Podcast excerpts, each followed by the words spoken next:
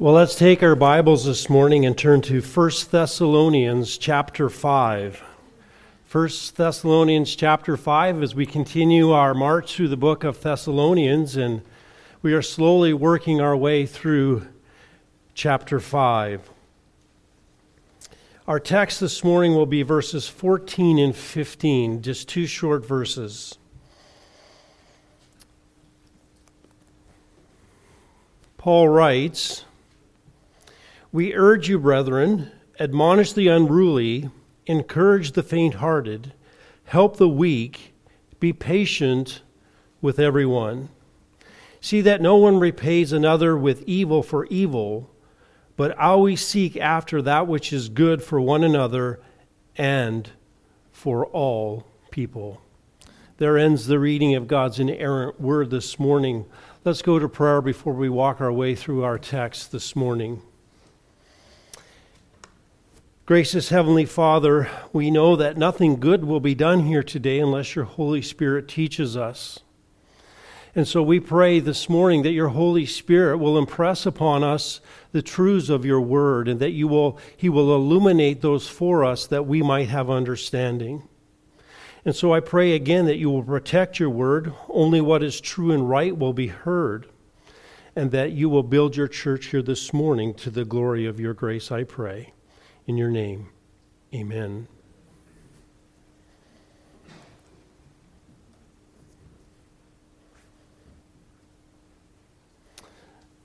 The church is often referred to as the hospital for the spiritually ill.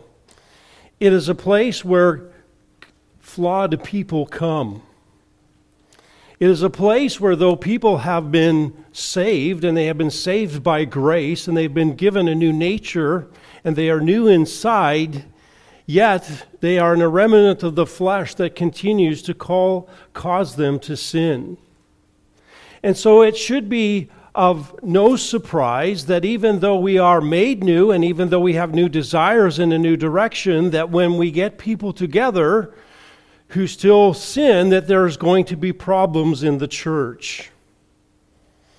And Paul is completely concerned about the church, and he's completely concerned about the church and its growth. Paul has been writing this letter to them, and he's called them his glory. He wants to what's best for them, and he continues to bring up this idea of God-pleasing behavior and wanting them to be growing spiritually. He talked in chapter 3 about filling in what was lacking in their faith. He wants to make sure they have all the information they need, and he also wants to make sure that they are living and conducting themselves in a way that is pleasing to God. And so as he continues on from chapter 3, then he continues to address areas that are lacking in the Thessalonians' faith. And he continues to show them that where they need more information, as it was when it came to the rapture, where they needed to remember what they had already been taught when it came to the day of the Lord. And now as he closes this book, it's like he's starting to give us exhortations one after another to make sure that he covers everything that needs to be covered. And last week we saw that we were dealing with basically our relationship between the leadership in the church and the congregation, and the responsibilities that were there, and how the congregation is to respond to those that lead them. And again, what we noticed is that Paul did not appeal to them because of their office, but he wanted you to recognize what they did and the value of what your leaders do. They are those who work diligently among you, have charge over you in the Lord, and give you instruction. And the idea of instruction was both, here's what you need to know, and here's what you need not to be doing. There was correction in that. And then he says, because of their work, you need to highly esteem them. So recognize who they are, respect them, and esteem them in love because of what they do. Recognize the value that they bring to your life because they are leading you spiritually, which is the most important thing in your life. Well, Paul is not done here, and he continues to go on, and now he's going to talk about relationships between one another in the church. And he recognizes that if the church is going to grow, if it's going to grow spiritually and to maturity, there are certain, we would say, certain individuals within the church that need help. Now, we all need help, but there are those who struggle in different areas, and maybe we would say in different areas of sin that need to be addressed by the church. And the only way that the church is going to grow spiritually is for its members to individually grow and for them to continue to progress in sanctification and Christlikeness. And I want you to think about this. Your behavior does not just affect you. Your faith or your walk with Christ does not just affect you. It affects the whole church. That may be shocking, but realize you don't live in a vacuum, and everything that you do ultimately affects the rest of the church. So how you behave and the sinful patterns we have in our life ultimately will affect what? Everyone.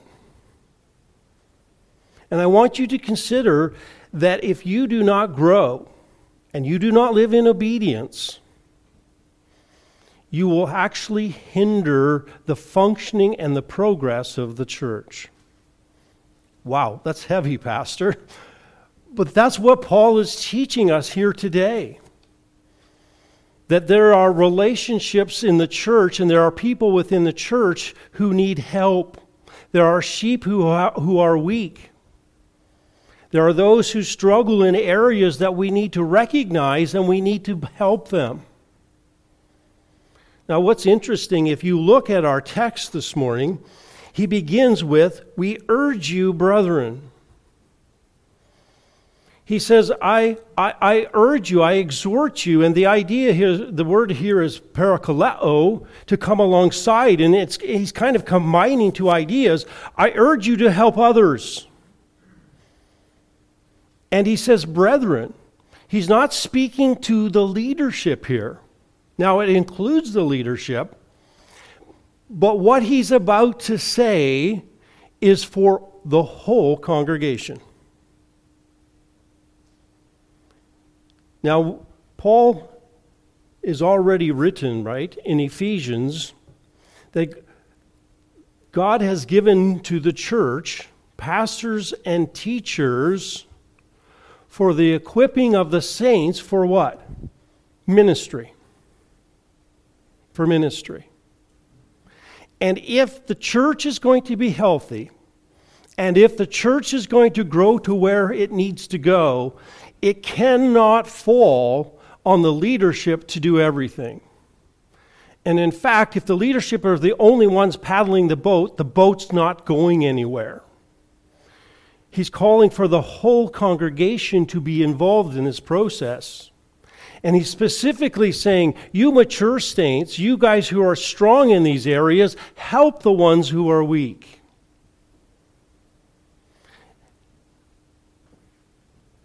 You'll also notice that as we look at these, admonish, encourage, help, be patient, see that no one repays, but always seek our commands. In other words, Paul isn't giving some nice suggestions and saying, this would be a good idea. He's saying, this is the pattern of who you are. This is what you need to be doing continually as a congregation to one another. And we're going to see that as he calls here, we're going to recognize that ministry does not get all done on Sunday. Ministry does not get done all on Sunday. It gets done through the week. And so we have to recognize that what Paul's about to say is to saying, you in the pew, you who are strong, you must continually be engaged in all of this. Now we're going to see 5 categories of people who need help, 5 categories of people who are struggling in this passage. We're going to see those who are unruly, those who are faint-hearted, those who are weak. We're going to see those who need patience. We would call them wearisome people. And we're going to see those who are wicked, those who do harm to others. And each one of these categories we will find within the church, where people are going to be struggling somehow in one of these areas. Now, before you start looking around too quickly, we've all been in one of these categories at one time or the other, and we can tend to slip into one of these categories and out of these categories. So we always want to start here first, but then we must recognize that we are commanded to do these things. This is why the church is called a family. This is why a church is called a body, because we are what? Helping one another. Now, we ultimately know the Holy Spirit is the only one who can change people. He's the only one who can transform people's thinking. But God uses means to accomplish his ends, and he says, you're one of those means. So this morning as we go, then, we will look at these 5 different groups. And we will see that we need to help these people.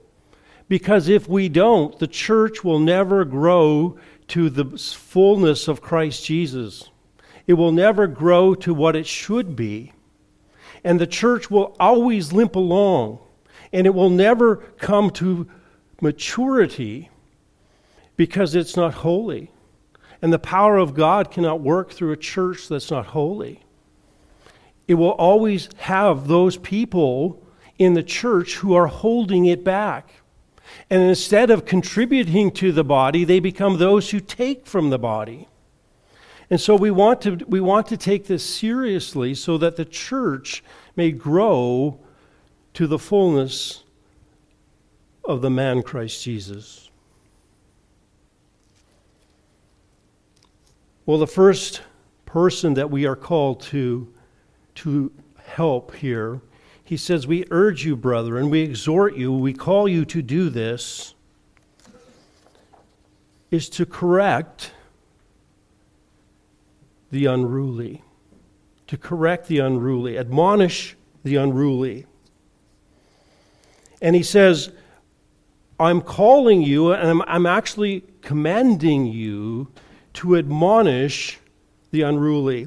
Admonish literally means to place in the mind, to training by word, and hence to give instruction, to warn, to give notice beforehand, especially of danger and evil. And so the idea is to lay it on the mind and the heart of the person, with the stress being on influencing not only the intellect, but the will, emotions, and disposition. And so we are to give counsel for the avoidance and cessation of improper conduct, alerting people to the serious consequences of their action. It causes, in some ways, for a disapproval of present conduct, while at the same time urging them to mend their ways. And he says, we're called to admonish who? The unruly. The unruly. This is was a Greek military term describing a soldier out of step in an army, so that an army would be moving disarray and not in battle. And then it became a term that was used for those who quit the ranks and did not perform their duty.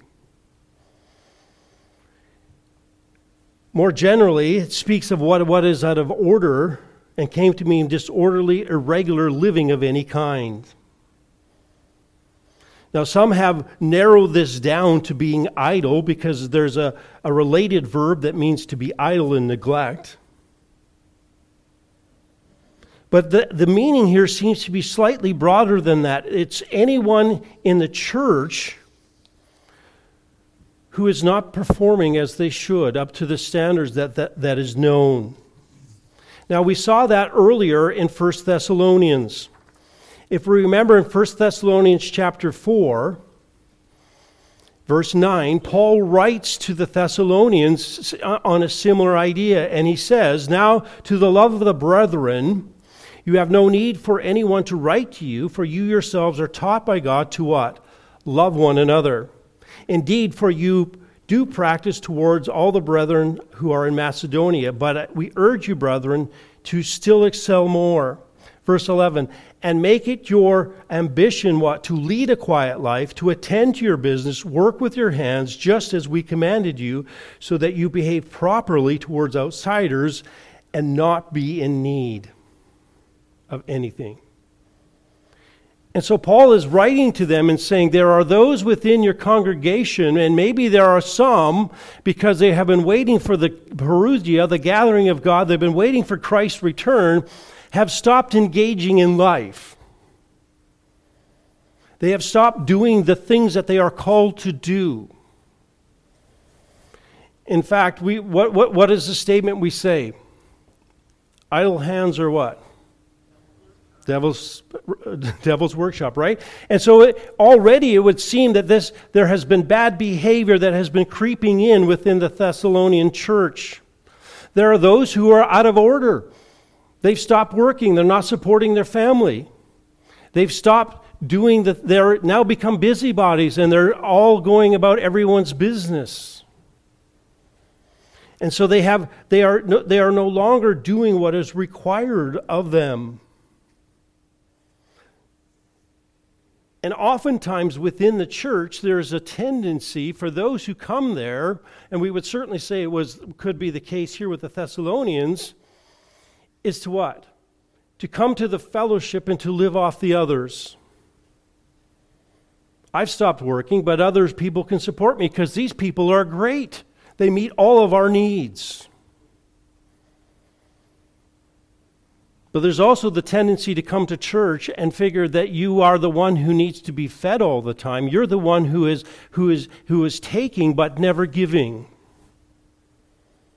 And Paul says, listen, for those who are out of order, for those who are not performing as they should, we need to go to one another and admonish and say, stop it. Your behavior's not right. Your participation isn't where it should be. You're not doing the things that God requires of you. Now, I know right now you are squirming in your seat because you're saying, I don't want to do that. That's difficult. What does that even look like? Like, that just seems like, wow, how about unity of the Spirit, right? Let's all just get along, right? And yet, there's no unity without truth, and there's no unity without obedience, and so we must do what the Savior calls us to do. Now, Paul is not saying that you come with your moral superiority, look down your nose, and scold.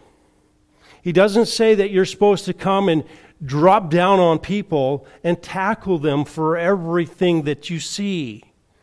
But he does say when there are patterns here, you need to what? Humbly go to your brother and say, listen, this is what the Scripture says about this. Look at the dangers of what's taking place. You need to change. It's like Paul did for the Ephesians elders, right? He wept with them. He wasn't coming down like a hammer, but he went in alongside and he said, listen, this is the dangers. This is what you need to do. And the question becomes, first of all, are you willing to do that? Are you willing to be obedient to what you're commanded to do, even if it's difficult? And do you have the humility to do this in a way that's pleasing to God? And Paul says, listen, this is what we need to do. If we are going to be a church that is going to grow spiritually, we need to hold one another accountable with a gentle, kind warning.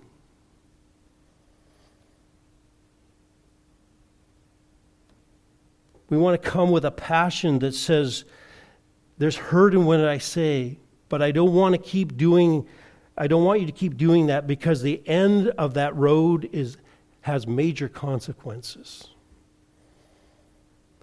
Do we love the truth, and do we love God enough, and do we love our brethren enough that we want to keep them from being chastened by God for their apathy, for their rebellion, their insubordination, or disorderly conduct? And Paul says, this is what you need to do. Now you think, well, that's the pastor's job. No, not according to Paul, right? Fact is, if you do this, it makes the leadership's job easier, right? If we will just go gently to one another, and if we're humble enough to receive it, right, then it makes life easy in the church. So he says, first of all, admonish, correct, point out through Scripture what's wrong, and call them to obedience. Warn them of the consequences of not fulfilling their duty, of not being obedient. Well, the second group, we would say, he says, not only are we to admonish those, but he says there's another group of sheep that need help. And that group, we could call them the worried or the timid. He says, encourage the faint-hearted. Encourage the faint-hearted.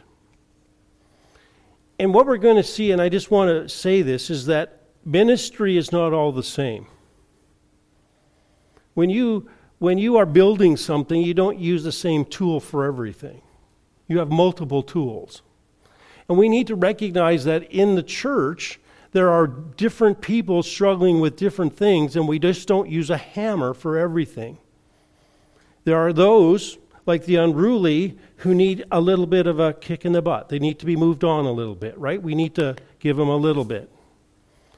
But not everybody needs a hammer. And he says, here's a group of people who are faint-hearted. It means literally small-souled. These are people who are struggling. They are anxious. They are discouraged. Life circumstances are starting to weigh them down. And Paul doesn't say, come on, go over there, give them a boot. Come on, smarten up. You know, pull that lower lip up. Let's go. He doesn't say that. He says, these people who are discouraged, encourage them. If you look at the Thessalonians, we recognize that there was issues weighing on them. They were worried about the death of their fellow believers. Where are they going? Right? They didn't know. There was persecution from the non-Christians that was making their life difficult. There was the absence of Paul and the missionaries. They had left them. There was various trials and temptations. Maybe there were some of them who were struggling to live out what they knew. And there can be a discouragement that comes with that, that's weighing on them. And Paul says, go encourage them. Literally means to speak alongside someone. In other words, you're in doing so to offer comfort and consolation.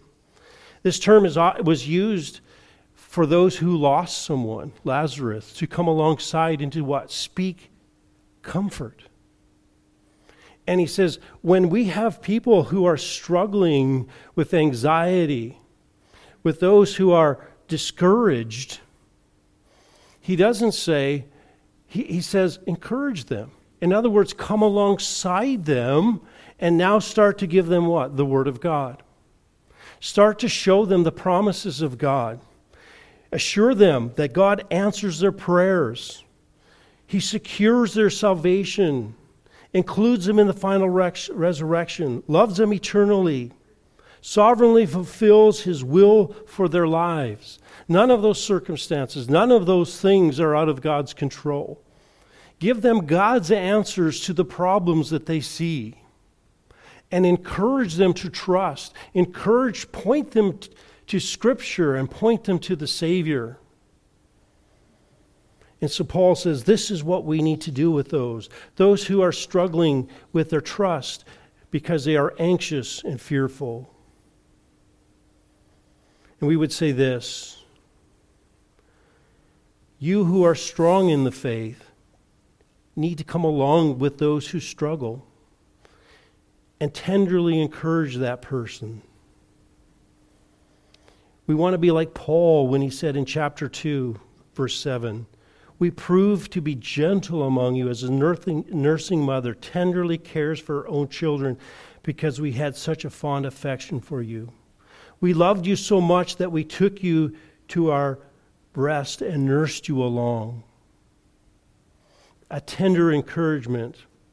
This can include the encouragement of personal fellowship, the encouragement of prayer, the encouragement of gospel hope, assure people of their, through Scripture, their security and salvation. And so come alongside them, encourage them through word, point them to the Word of God, help them to see and to look not to their problems, but to the Savior.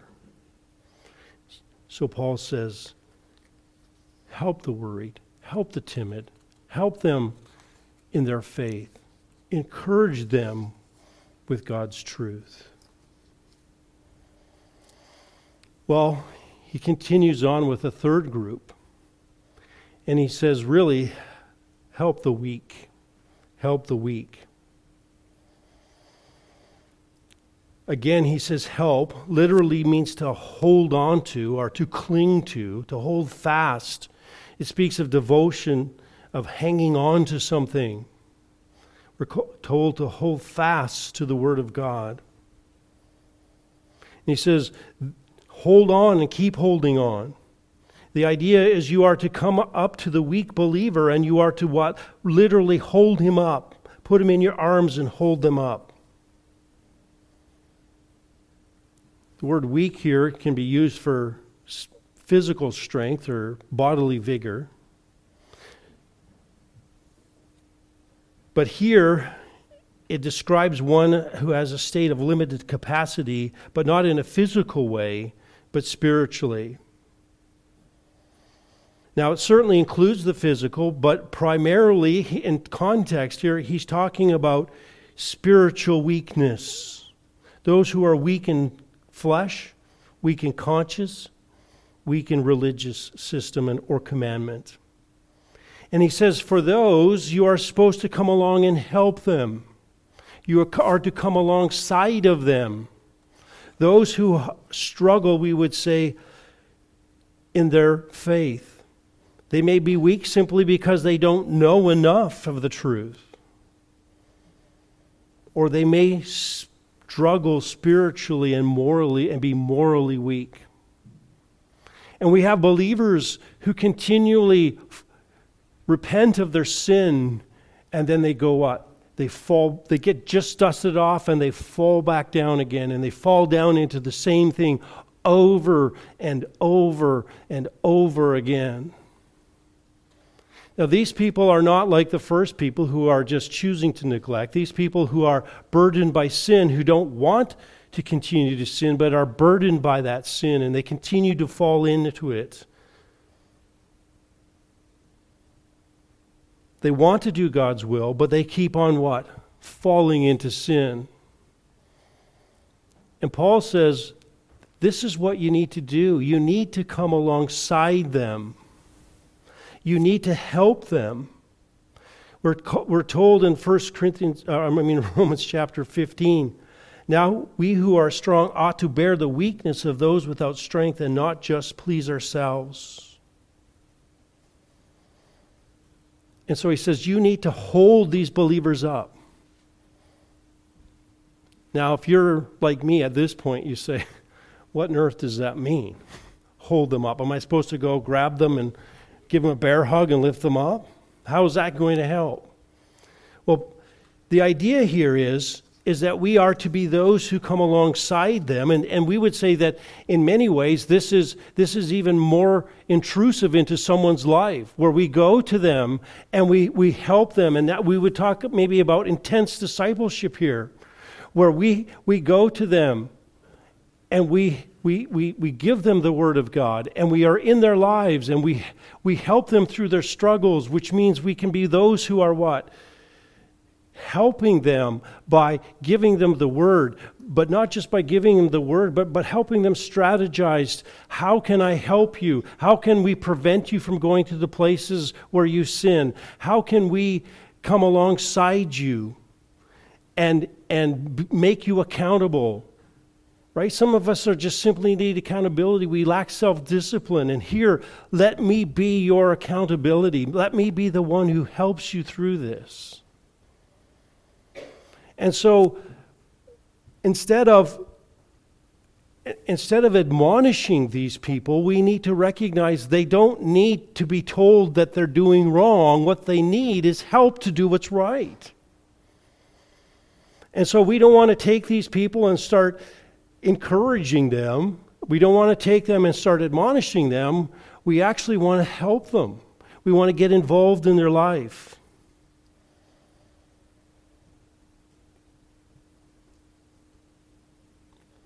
Galatians 6:1 says, if a brother is overtaken in a fall, you who are spiritual are what? To pick him up. Then it says, bear one another's burdens. Again, intimacy, come alongside. It's how the church grows. Sheep start to take care of sheep.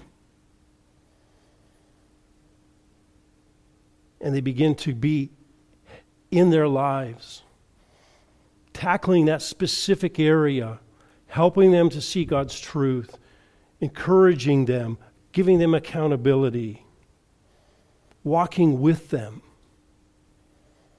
Paul says, this is what you need to do to this group of people. Come alongside. Help them. Lift them up. Well, there's a fourth group here. He says this. Be patient with everyone. And I would really, I'm going to translate that as there are wearisome people. There are wearisome people. Now, he says be patient, which is really two words here, macro, long, and thumos, tempered, long-tempered. And the idea is that someone who is not easily angered or agitated, means one's temper is long and does not give way to a quick, short temper or outburst. It describes someone who is long-suffering, who continue, even under provocation and trouble, keeps from getting angry. Of course, we know that can only happen through the power of the Holy Spirit. But he says, be patient with everyone. Not some. Not with the ones who we get along with, but with everyone. Now you might ask, why does he place this here? Why does he place be patient with everyone? Well, I want you to think. Let's say that you have been trying to encourage or help someone or admonish someone, and it doesn't take. Now, I don't know if any of you are like me, but there is a tendency for us to say, I already told you that. It's very clear in the Word of God. Just get it through your head and move on. And for us who are strong, sometimes we can get frustrated with the weak. And we're just like, what is wrong? Grow up, smarten up. Can't you see this? And there can be a tendency for us to start to resent the people that we help because they're just not moving along. They're wasting my time after all, because this is the fourth time we go over this. How can you be depressed again? I've never had a depressed day in my life. I don't understand that, right? And we can start to lose patience with the people that we're trying to help. And often the areas that we don't struggle in, we're just like, come on, right? And the areas we struggle in, we tend to be a little bit more patient because I understand that, right? I understand that. But the areas that we don't, we're just like really, let's get out a 2x4 and let's do some teaching, right? Because this is not working. And he says, no, actually be patient. Look in your own life. Look at your own journey. Look where you've come from and see how teachable you are. See how much you struggled in different areas and how long it took for you to grow. And he says, be patient, be long-suffering. People will not change overnight. I always say, if it took you 2 days to dig a 10-foot hole, it's going to take some time to fill it in. And when we fall into patterns of sin and when we have doubts, it takes time. And we have to be patient for God to work in their life and to show them the truth. And you can't do the work. You can only be faithful to what He's called you to do, and God will move, guess what? In His time. Not your time. His time. So Paul says, you need to be what? Patient.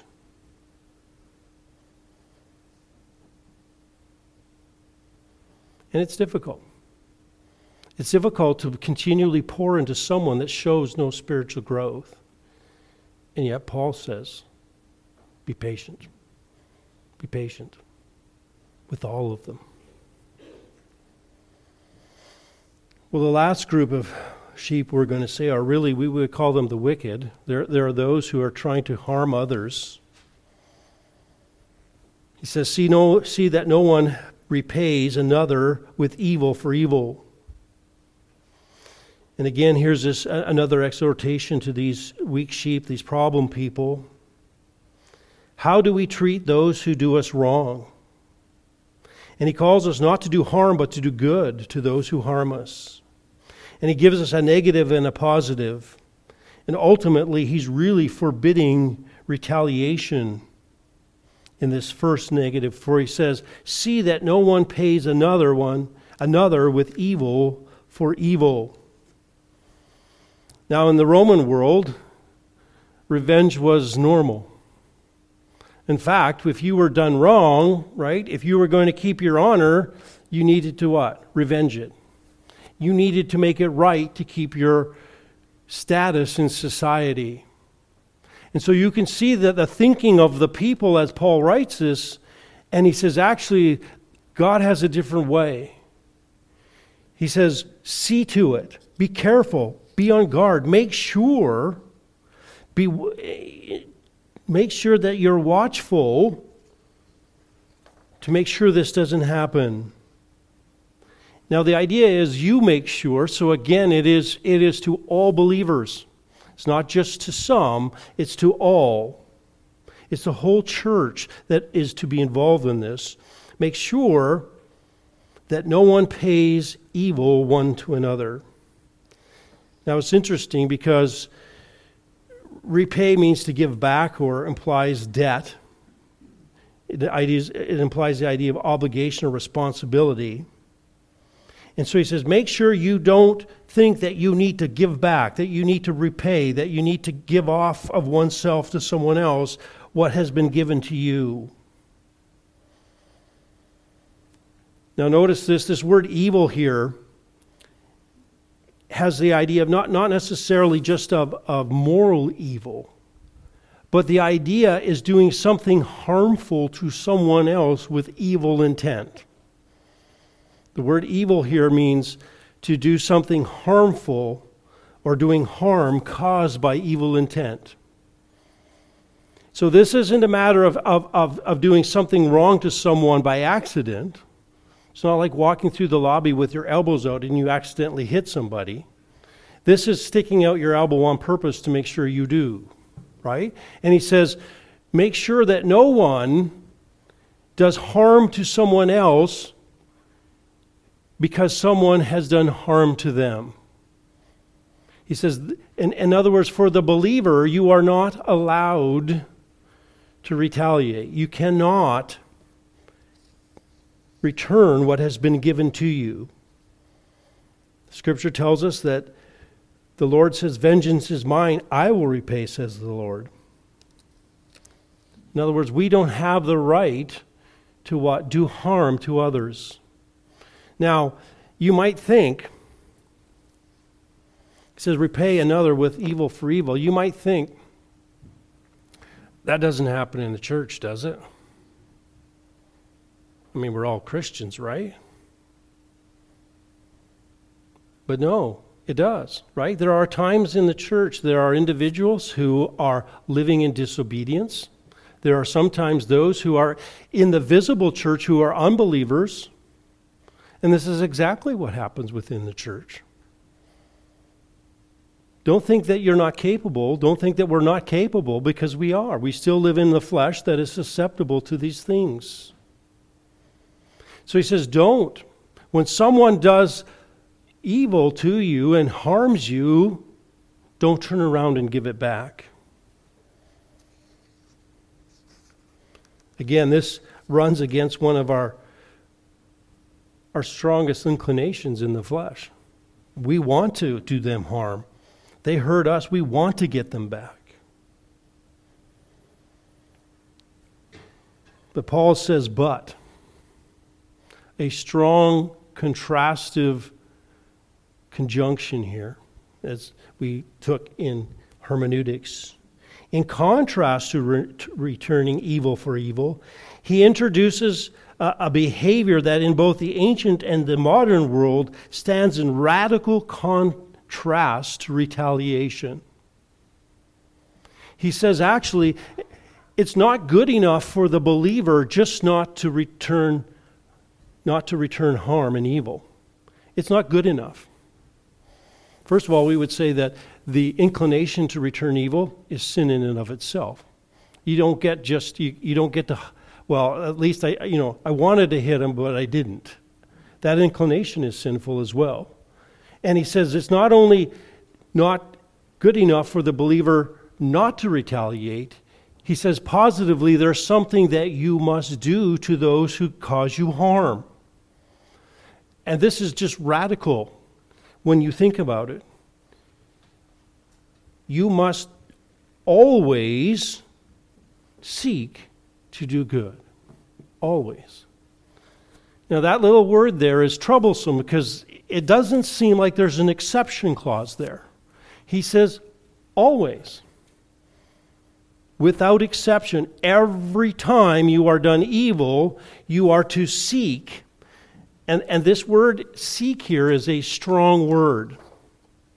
It means it's used negatively to prosecute or persecute.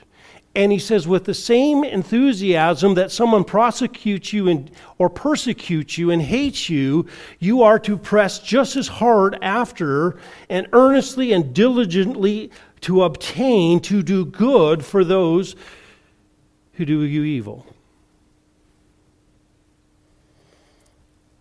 And you think, I can do that. I can. I'll pray for them. That's what I'll do. I will pray for them. I will wish them well. And that's what I need to do.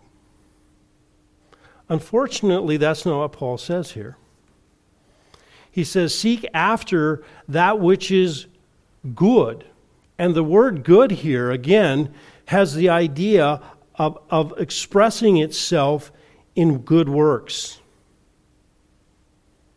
It means to do something profitable or benefiting others. It is useful, helpful. In other words, you have to turn around and do something nice and kind to them. You have to do something for their good, not yours, for their good. And it has to be expressed in action. So you don't get to say, oh, I'll just pray for them. No, actually, you have to do something about it. Right?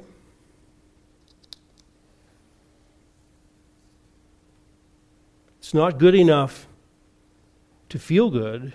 You have to act good. And so this is why when we were saved, God saved us by his grace unto what? Good works, which he has before ordained that what? We walk in them. And this is one of them. That those who persecute us, those who cause us trouble, those who cause us harm, we are to turn around and do good for them. Now, for some of you, you're thinking, I just don't want someone to do something harmful for me because this just adds more work to my plate. But the reality, this is exactly what we're called to do, right? You're saying like, wow, I was doing okay. Now I got to do something nice. But we're called to do this in the power of the Spirit. Every kind of activity undertaken for the name of Christ, everything that is produced by the Holy Spirit, we are to do for others. He says, for one another, that's those in the church.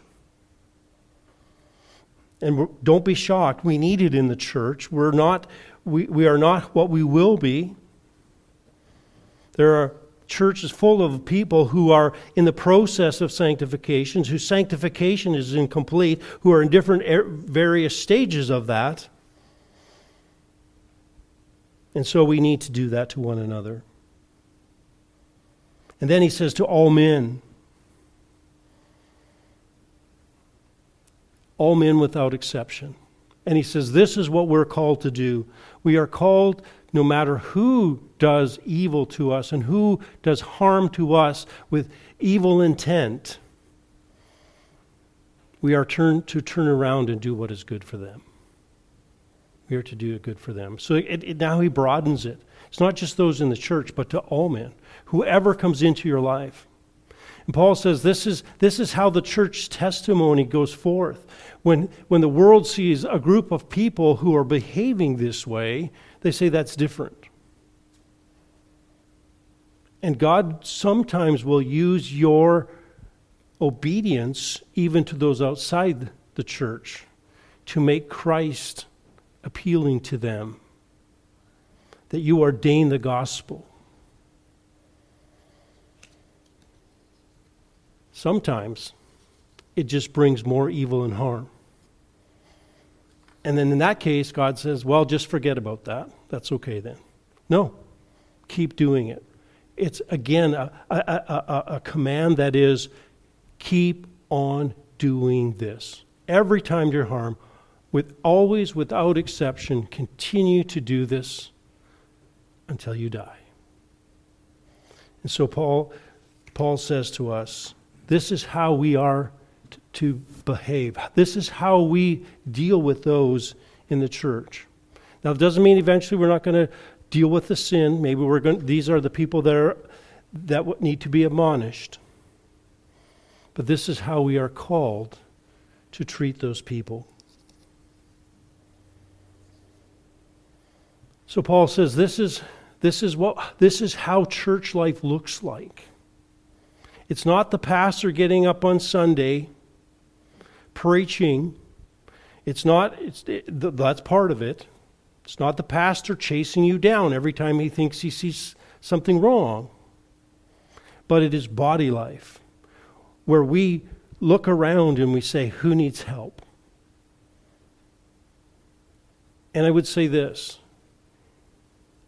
It's not just that you look around to see who needs help, but you need to recognize when you need help.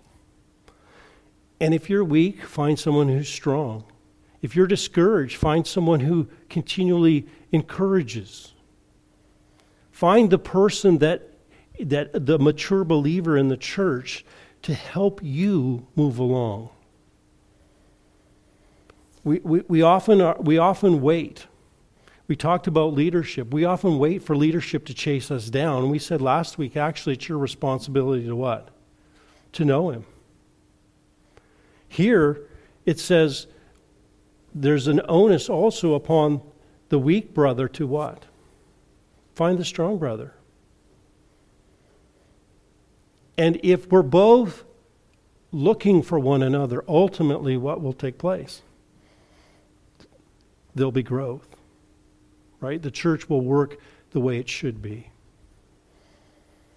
And so we need to recognize if our church is going to grow, if our church is going to reach maturity, if a church is going to be a place that is a light to the world, we are going to have to what? Do this. Each one of us needs to be involved in ministry. You don't need an office. You don't need a Sunday school class. You don't need an assigned ministry. You've already got one. Just be obedient to the Lord Jesus Christ. Let us do these things so that our church might be the perfected bride for our Lord Jesus Christ. Let's close in prayer.